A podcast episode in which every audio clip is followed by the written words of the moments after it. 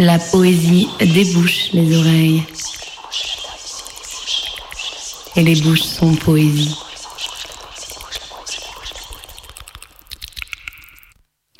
Bonjour à toutes et à tous, bienvenue dans la Poésie des Bouches, l'émission où s'aventure la littérature.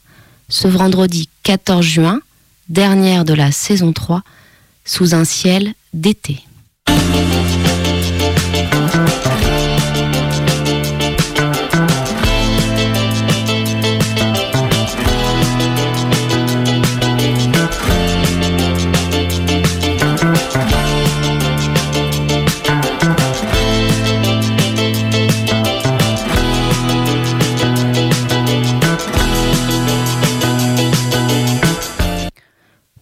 Commencer l'émission, je vais vous lire un poème extrait du recueil de Nicolas Bouvier, Le dehors et le dedans. Love Song One. Un peu de gris, un peu de pluie, et c'en est déjà presque trop.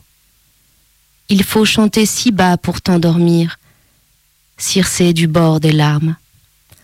Frêle et fragile comme tu l'es, Parfois, je me demande d'où te viennent ces larges richesses d'ombre, et dans quel jeu silencieux tu t'égares, avec cette soie dévidée dans le noir. Sans doute ne sais-tu pas toi-même pour quelle lumière inconcevable tu as préparé tant de nuits. Auberge aveugle du chagrin, ouverte et jamais pleine, mon beau bémol, ma douce haine, ton secret, tes couloirs, tes veines, où j'habite et retiens ma voix. Nakanoku, Tokyo, février 1965.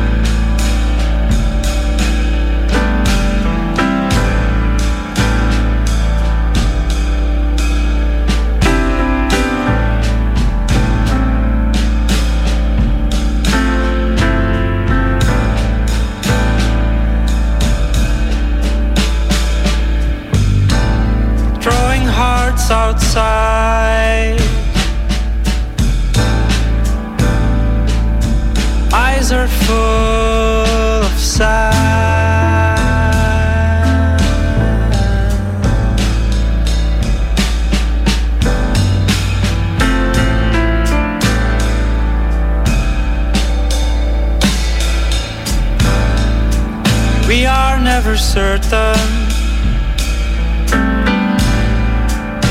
about anything.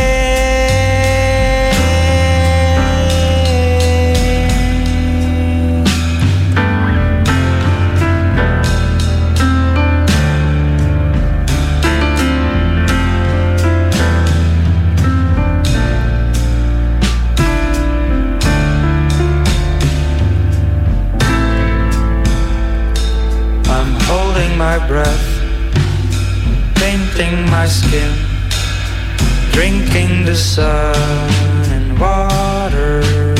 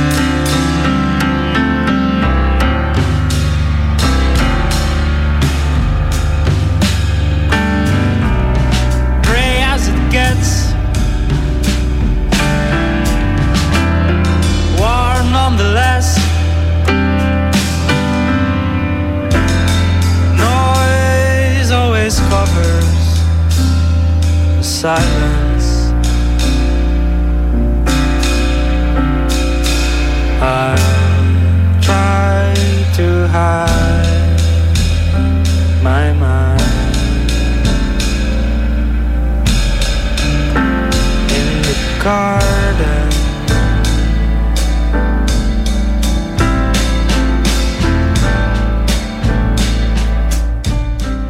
Chères auditrices, chers auditeurs, aujourd'hui donc avec Martha, nous vous proposons une sélection de livres pour votre été.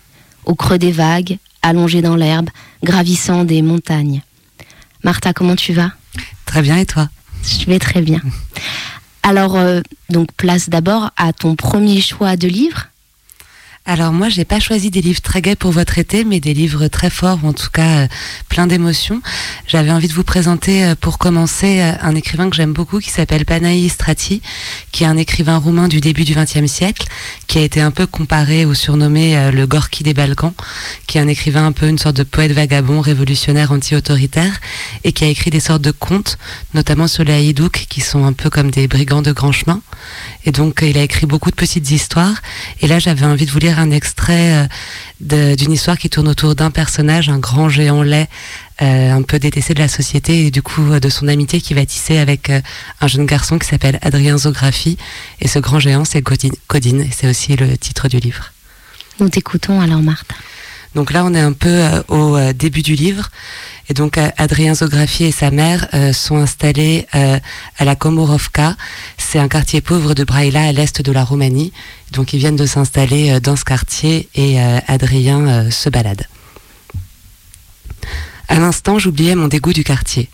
Et m'élançant sur un des chemins, j'ouvris les bras et m'écriai joyeusement. C'est beau. Mais à ce moment même, j'entendis siffler derrière mon dos. Je me retournai. Un homme, allongé dans un creux de terrain, me faisait signe d'approcher. Je vins. C'était un faubourien dans la trentaine, très proprement endimanché, et même avec luxe, dirais-je, un luxe baroque et populaire. De constitution athlétique et d'aspect imposant, l'homme restait appuyé sur un coude et souriait aimablement. Son visage, que déformaient des muscles trop saillants, portait, en maint endroit, des traces de coupures de rasoir encore saignantes et pensait avec des petits bouts de papier à cigarette. La moustache était noire, très entortillée. Les cheveux encrassés d'huile parfumée, bêtement peignés. En bras de chemise, son veston jeté sur l'herbe, il montrait glorieusement son plastron et des manchettes rayées de fils jaunes et blancs, avec, ainsi qu'un gilet et des souliers, brodés à la main, en laine multicolore. Au bas de son torse herculéen était enroulé, à plusieurs tours, une large ceinture de laine blanche qui cachait mal un gros couteau dans sa gaine. Près de lui, son chapeau neuf et un terrible bâton noueux encore nouillé fumé. N'était le regard de ses yeux naturellement féroces et sa taille d'assommeur, j'avais devant moi un de ces travailleurs de port qu'on appelle wagonneurs, grands buveurs et amoureux farouches aux jours de fête. Je ne sais pourquoi, malgré mon aversion pour leur vie épouvantable, j'avais moins peur de ces hommes-là que d'un gamin lançant adroitement sa pierre, et je me sentais attiré vers le mystère de leur existence tourmentée, sans avoir osé les approcher jusqu'alors. J'allai courageusement vers l'homme qui m'appelait et jetai mon chapeau. Dis-moi, petit, fit-il sans se lever, serais-tu assez gentil pour porter ce billet à la maison que tu vois? Sans attendre ma réponse, il me montrait. Là, à gauche, la troisième après le coin. Tu demanderas Irène et tu attendras qu'elle dise et réponde oui ou non. C'est tout. Va, mon brave, va vite. Je courus avec plaisir. Dans la cour de la maison indiquée, sur ma demande, une jeune fille apparut, parée pour le dimanche et très belle, mais les yeux en pleurs et le regard méchant, sournois. Elle lut rapidement. Elle me tournait déjà le dos en répondant Je verrai, c'est pas. Dis-lui que je sais pas. Je rapportai la réponse. L'homme se mordit la lèvre, fit grincer ses dents, tandis que se gonflaient de façon hideuse les muscles de sa face. Aussitôt après, luisait sur sa figure un sourire de bon bourreau, et il dit d'une voix basse Attends, je te donne ton sou. Il tira de sa poche une de ses bourses en canevas avec des fausses perles et des franges que les prisonniers fabriquent dans les maisons centrales. Il m'offrit une pièce en cuivre. Je dis Merci, monsieur, je n'accepte pas. Très étonné, il laissa tomber sa main. Tu n'acceptes pas Pourquoi Parce que ma mère me dit qu'il ne faut rien accepter quand on rend un service. Tiens, ça c'est pas mal. Il se mit sur son séant. Dis-moi un peu, mon garçon, tu n'es pas égaré par hasard dans la Komorovka Ta mère, qui sait? Où habitez-vous? Et ton nom? J'eus envie de rire, devant sa mine intriguée et son avalanche de questions. Je le renseignai sans hésiter. Quand je prononçai le nom de la propriétaire, il tapa l'herbe de sa main lourde et s'écria Nom de Dieu, nous sommes voisins. Je m'appelle Codine. Tu as entendu parler de Codine? Merci euh, Martha pour euh, cet extrait euh, de Codine. Ça donne très, très envie de le lire. Oui, c'est une écriture très simple mais très rythmique que moi j'aime beaucoup. C'est beaucoup écrit à la façon des contes où tu as des personnages qui sont présentés et, euh, et cette relation d'amitié qui se noue entre Adrien qui du coup euh, préfère euh, la compagnie de Codine aux compagnies des enfants de son âge.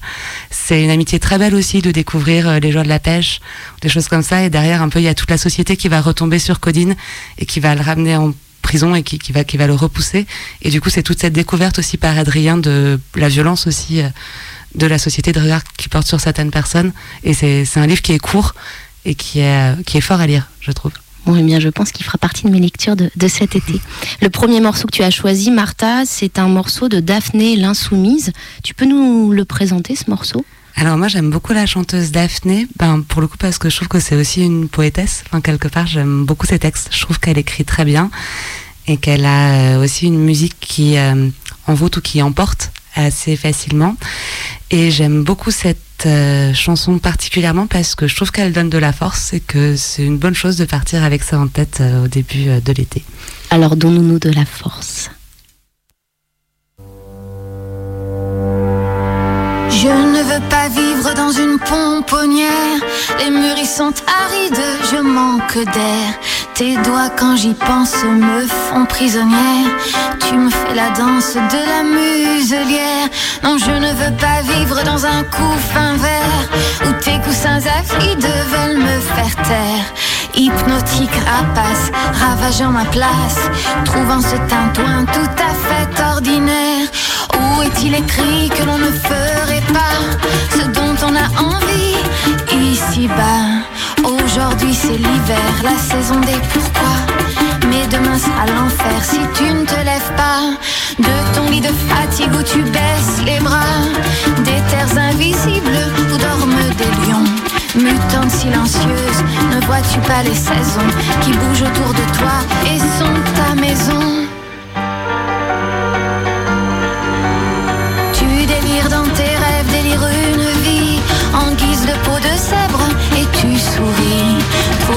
Prise au piège, de lourds sortilèges, allège ton parapluie, alerte tes envies, puisque tu ne te vois pas vivre dans un royaume en verre, enfermé sous les vitres de tortionnaires.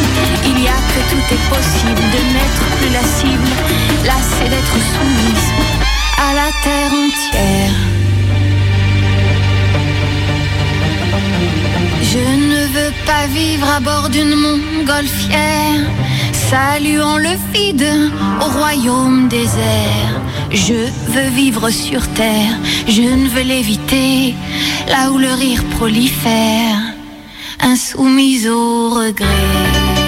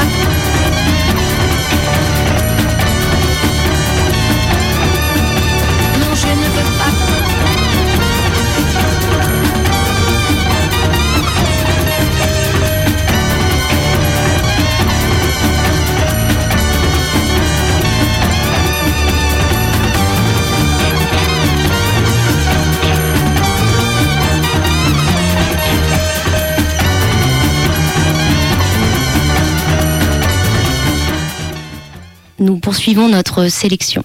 Alors de mon côté d'abord, je vous propose un premier livre, celui de Marie de Quatre Barbes, intitulé Voguer, publié cette première partie d'année 2019 chez POL. Dans ce texte, qui se présente comme une série de portraits, de performances poétiques, l'autrice s'inspire du voguing, danse urbaine née dans les années 70, apparue dans la communauté gay, afro et latino-américaine. Ce qui frappe le lecteur dans voguer, c'est bien le rythme des mots, les arrêts sur image, les enchaînements des corps, des pensées, des scènes, des visages, à lire en prenant la pause. Je vous fais donc goûter un extrait. Il rêve qu'il place un objet devant lui. Il le contemple et l'investit d'une image qu'il a dans la tête. Il pense qu'il pourra un jour le retrouver sous un autre jour, seulement en y pensant, et il rêve qu'il place son nom dans l'idée qu'il se fait de l'objet. Vienne l'objet lui-même, dit-il. Qu'il regarde ma main et qu'il se garde d'aimer. Qu'il regarde mes yeux et qu'il se garde d'aimer. Qu'il regarde mon poil et qu'il se garde d'aimer. Qu'il regarde ma bouche et qu'il se garde. Il fait plusieurs fois le tour des objets qu'il a dans la tête. Et à chaque objet qu'il trouve par cette technique, il associe un autre objet qu'il porte en lui-même. Et s'il tombe parfois sur un regret ou une image qu'il croyait avoir effacée de sa mémoire, il prie pour qu'elle reste encore un instant enfermée en sa mémoire. Il place l'objet entre les mains de celle qu'il aime et ses mains prennent immédiatement la forme de l'objet, comme une flamme que l'on promène à l'extérieur d'une flamme que l'on porte en soi. Et au cœur de la flamme brûle un autre cœur, suspendu à l'objet qu'il porte à l'intérieur. Il rêve qu'il dispose les objets sur une table, exactement comme s'il construisait l'image de la table et les objets dessus. Les images ainsi formées deviennent les supports d'une nouvelle rêverie, qui l'emporte bien au-delà des objets qu'il connaît. Il cherche une nouvelle image en laquelle il puisse se reposer mais il lui est devenu impossible de disposer les objets dans un ordre qui corresponde à sa pensée. Comme il lui est impossible de placer les objets dans une pensée qui leur donne. À la manière d'un seau appliqué à l'eau filante, sa mémoire le trahit à chaque minute, et sous ses yeux, tout disparaît. Il regarde ses sens, il regarde ses yeux, qui sont comme une surface peinte à l'intérieur il cherche une chose semblable à une autre ou étroitement liée, s'efforçant de venir à bout de la résistance de l'objet. Il passe d'une idée à l'autre, du lait au blanc, du blanc à l'air, de l'air au vent. Il contemple encore une fois les images qu'il a dans la tête. Et quand quelqu'un mentionne son nom sans qu'il se l'explique tout à fait, son sang ne fait qu'un tour, et il se retrouve comme effrayé de lui-même ou de l'image qu'il s'en fait, parce qu'elle vient de lui. Il se retrouve comme effrayé par cette image, parce qu'il a oublié qu'elle venait pour lui. Puis l'objet lui apparaît dans son entièreté. Il voit qu'il n'y a pas de lieu avant elle. Il avance, il recule, et il n'y a pas de lieu après elle. Il s'abandonne pour la première fois à l'attachement qui vient vers lui.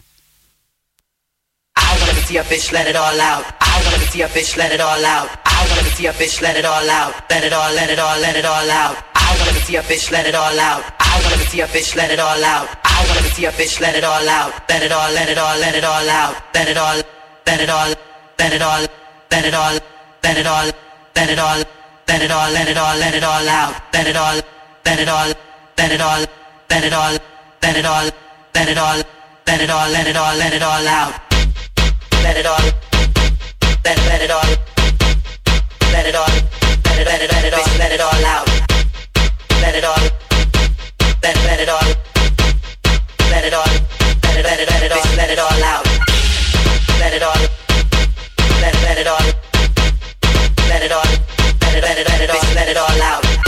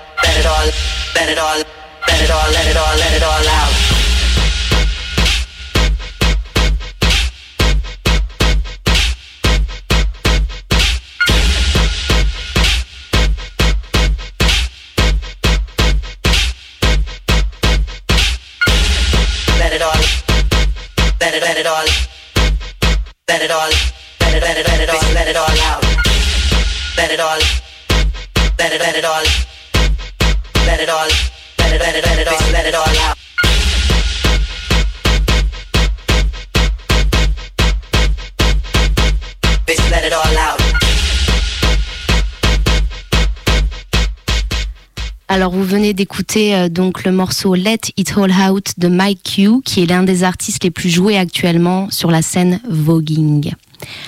À présent, je vous invite à écouter la voix de la comédienne Anne de Boissy. Quelques minutes de morceaux choisis par ses soins.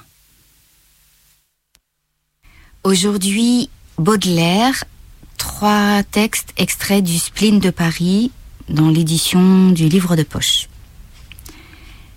L'étranger. Qui aimes-tu le mieux, homme énigmatique? Dis. Ton père, ta mère, ta sœur ou ton frère Je n'ai ni père, ni mère, ni sœur, ni frère. Tes amis? Vous vous servez là d'une parole dont le sens m'est resté jusqu'à ce jour inconnu. Ta patrie? J'ignore sous quelle latitude elle est située. La beauté? Je l'aimerais volontiers, déesse et immortelle. L'or? Je le hais comme vous haïssez Dieu.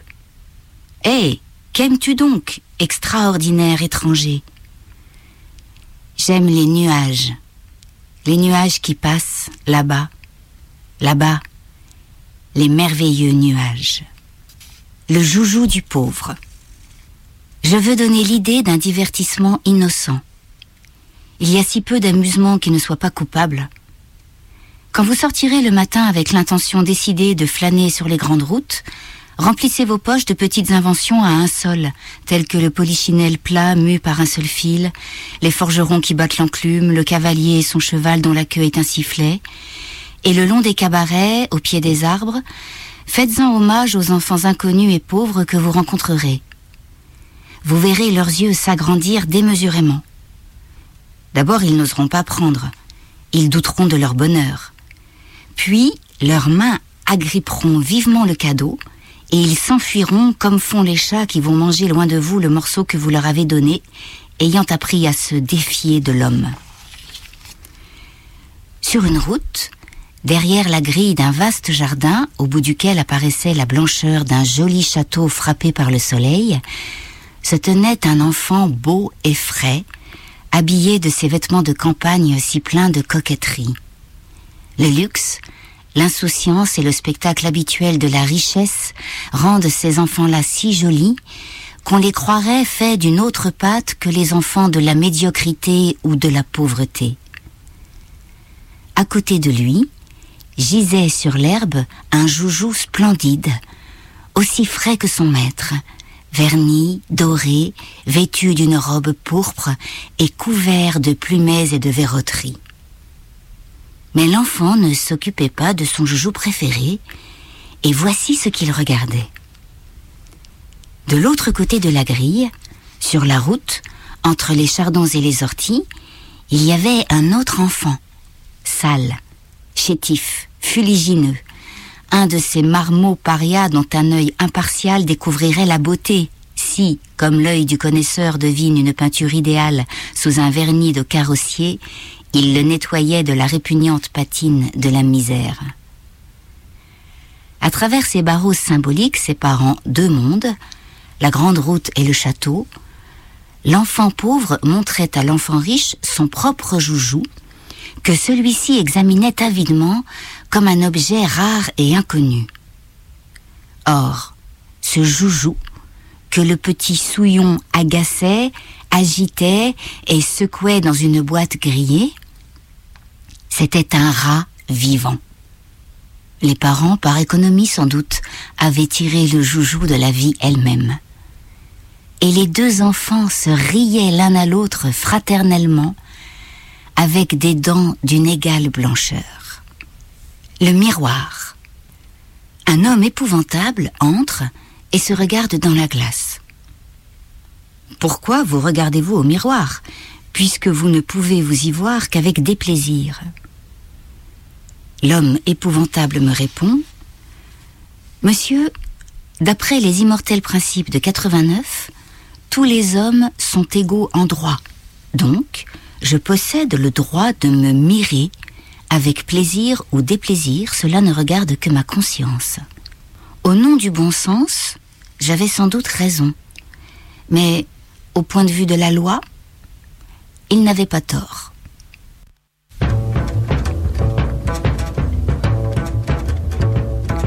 Ce sera tout à fait comme à la radio.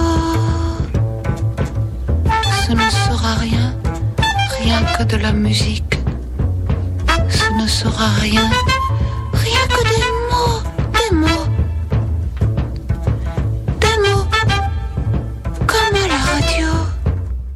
Vous êtes toujours dans la poésie des bouches et toujours en compagnie de Martha et de moi-même. Alors Martha, le deuxième livre que tu nous invites à lire, à dévorer cet été, c'est le livre de Louis Calafert, Requiem des Innocents.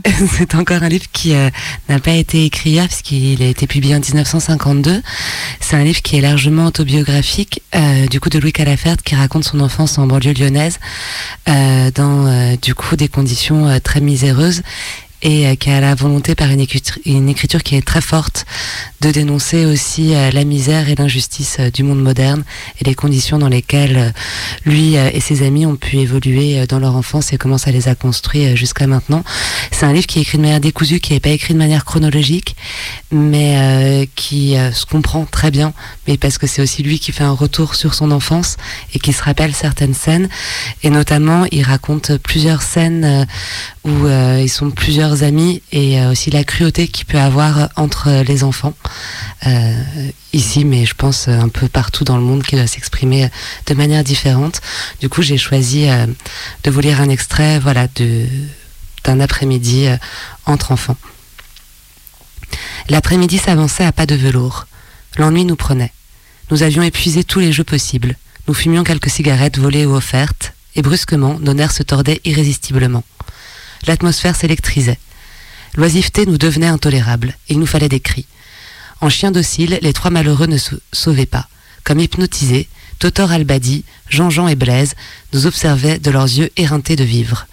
Ils allaient subir le supplice, et peut-être le supplice leur était-il nécessaire. Jborn se levait. Sans un mot, sans un ordre, les trois créatures étaient empoignées et traînées à l'extrémité du terrain vague. Ce lieu était tranquille, peu emprunté. Nous les emmenions en les bousculant, et cela nous détendait que d'appliquer notre force. Totor, le plus nerveux des trois, hurlait le plus fort. Blaise pleurait en silence, comme ces veuves de condamnés qui attendent devant la porte des prisons à l'heure de l'exécution. Jean-Jean, le pauvre être falot de qui la colonne vertébrale s'affaissait chaque jour un peu plus, était le plus long à comprendre ce qu'il attendait. L'opération se renouvelait cependant assez souvent pour qu'il en eût souvenance. Dès qu'il en prenait conscience, il poussait des glapissements de porc égorgé. Il ne pleurait pas. Je ne l'ai jamais vu pleurer. Il n'avait pas de larmes. Il criait, à n'en plus finir. Dans les regards de ces trois fils d'alcooliques, j'ai vu cent fois la terreur de la force. Nous leur commandions d'abord de se battre entre eux, sur le tas de remblais, au milieu des ordures.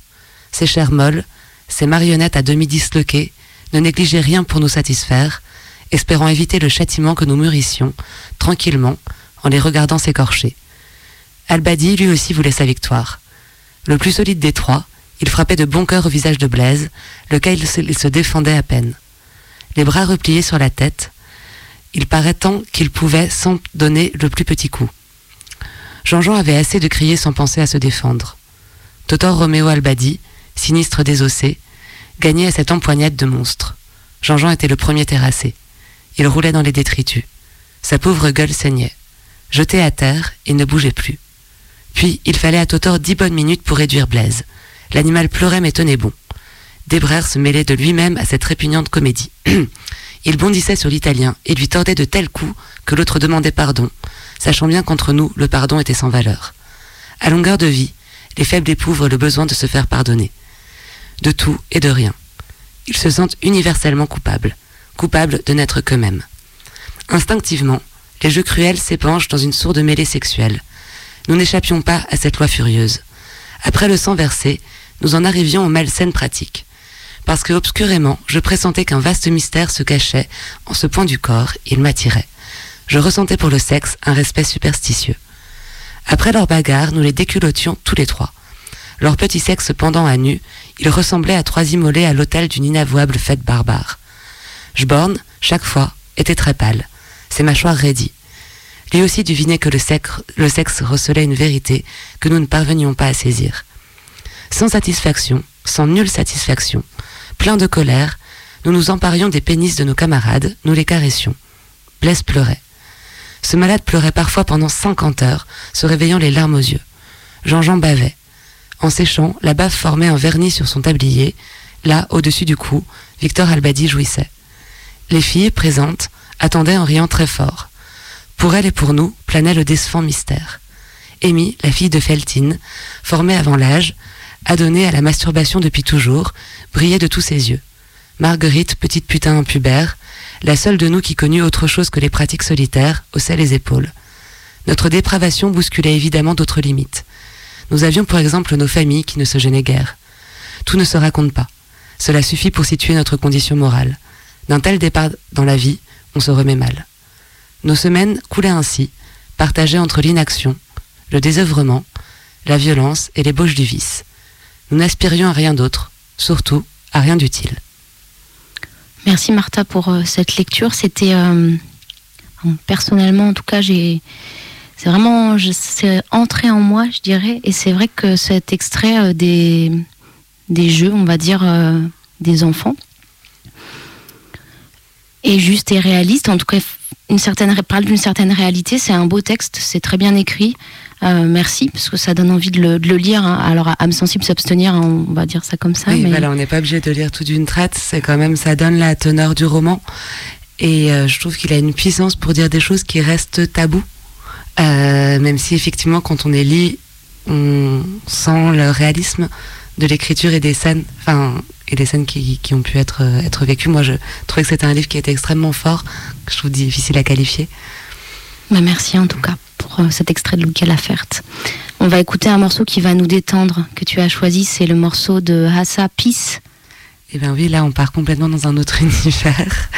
Et ben c'est aussi un bon morceau pour commencer l'été parce que paraît être comme un beau morceau de sas ou de transition entre peut-être le brouhaha et le stress euh, qu'on peut vivre au quotidien et des moments plus de pause un peu hors monde qu'on prend parfois euh, si on a des vacances euh, pendant les mois d'été.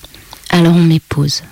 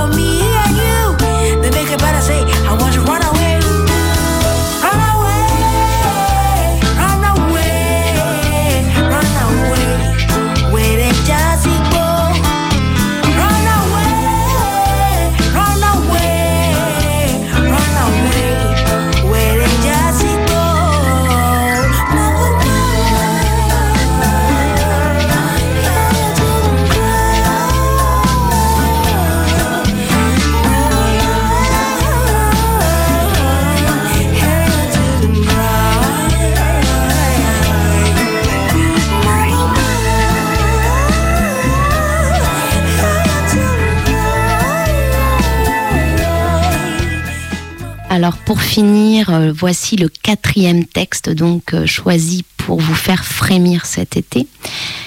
J'ai choisi la très bonne pièce de Falk Richter, État d'urgence, publiée chez l'Arche.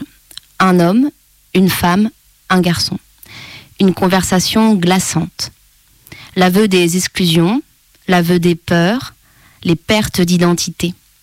C'est l'histoire d'une famille prisonnière d'un quartier doré dans un quartier où l'humanité n'a plus sa place, où l'amour n'a plus sa place, où l'espoir n'a plus sa place.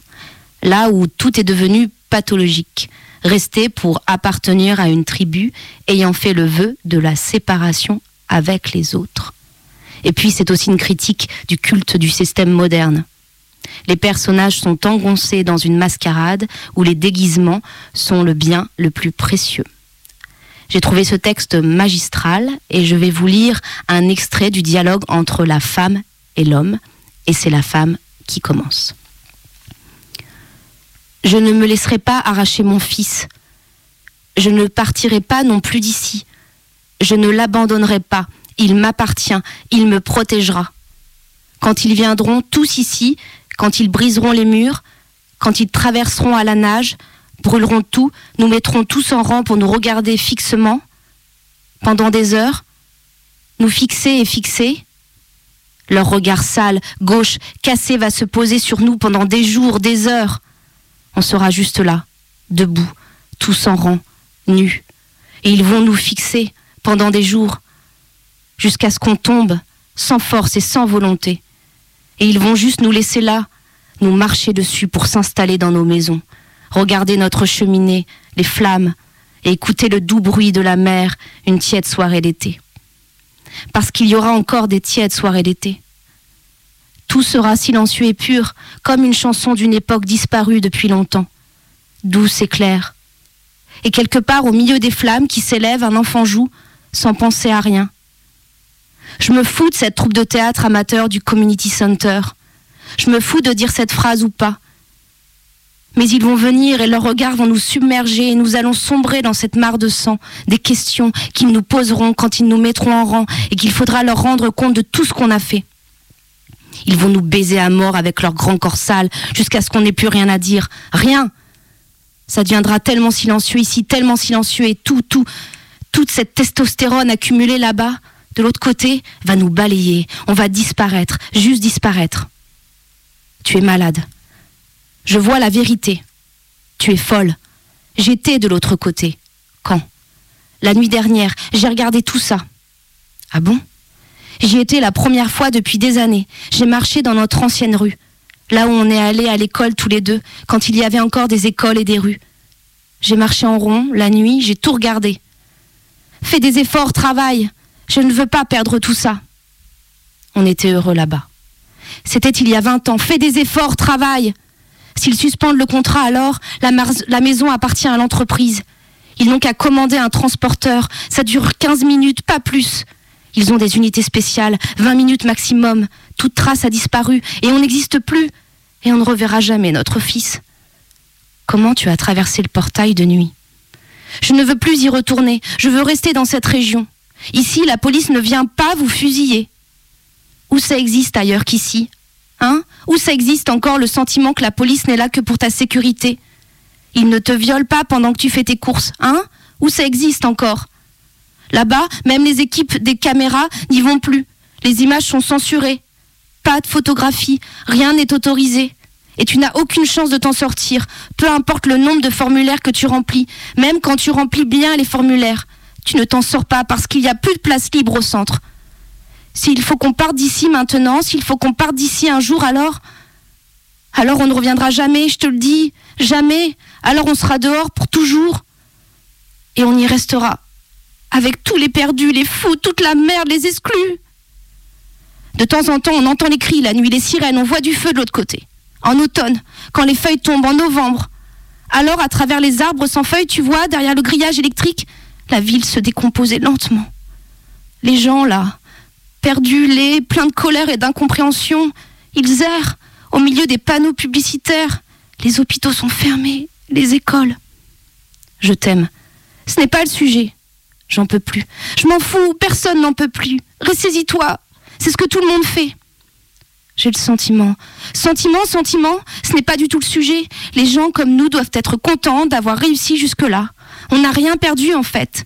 Ce n'est pas notre place ici. Ils s'en rendent compte, ils s'en rendent compte. Ils se rendent compte que rien ne te fait plaisir, ils te trouvent ingrat. Ils t'ont tellement donné, ils t'ont donné un boulot, ils t'ont construit lentement. Et tu les remercies avec cette indifférence, cette faiblesse. Tu te fous de tout. Viens là. Non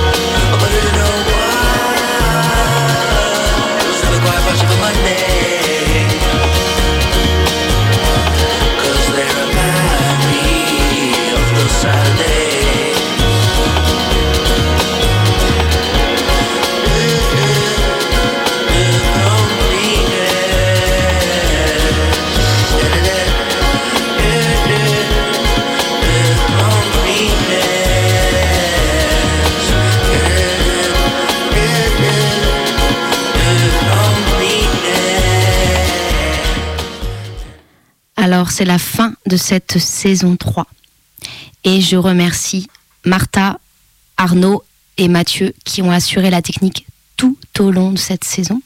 Et vous, surtout vous, chères auditrices et chers auditeurs. Et aussi pour leur présence, les invités.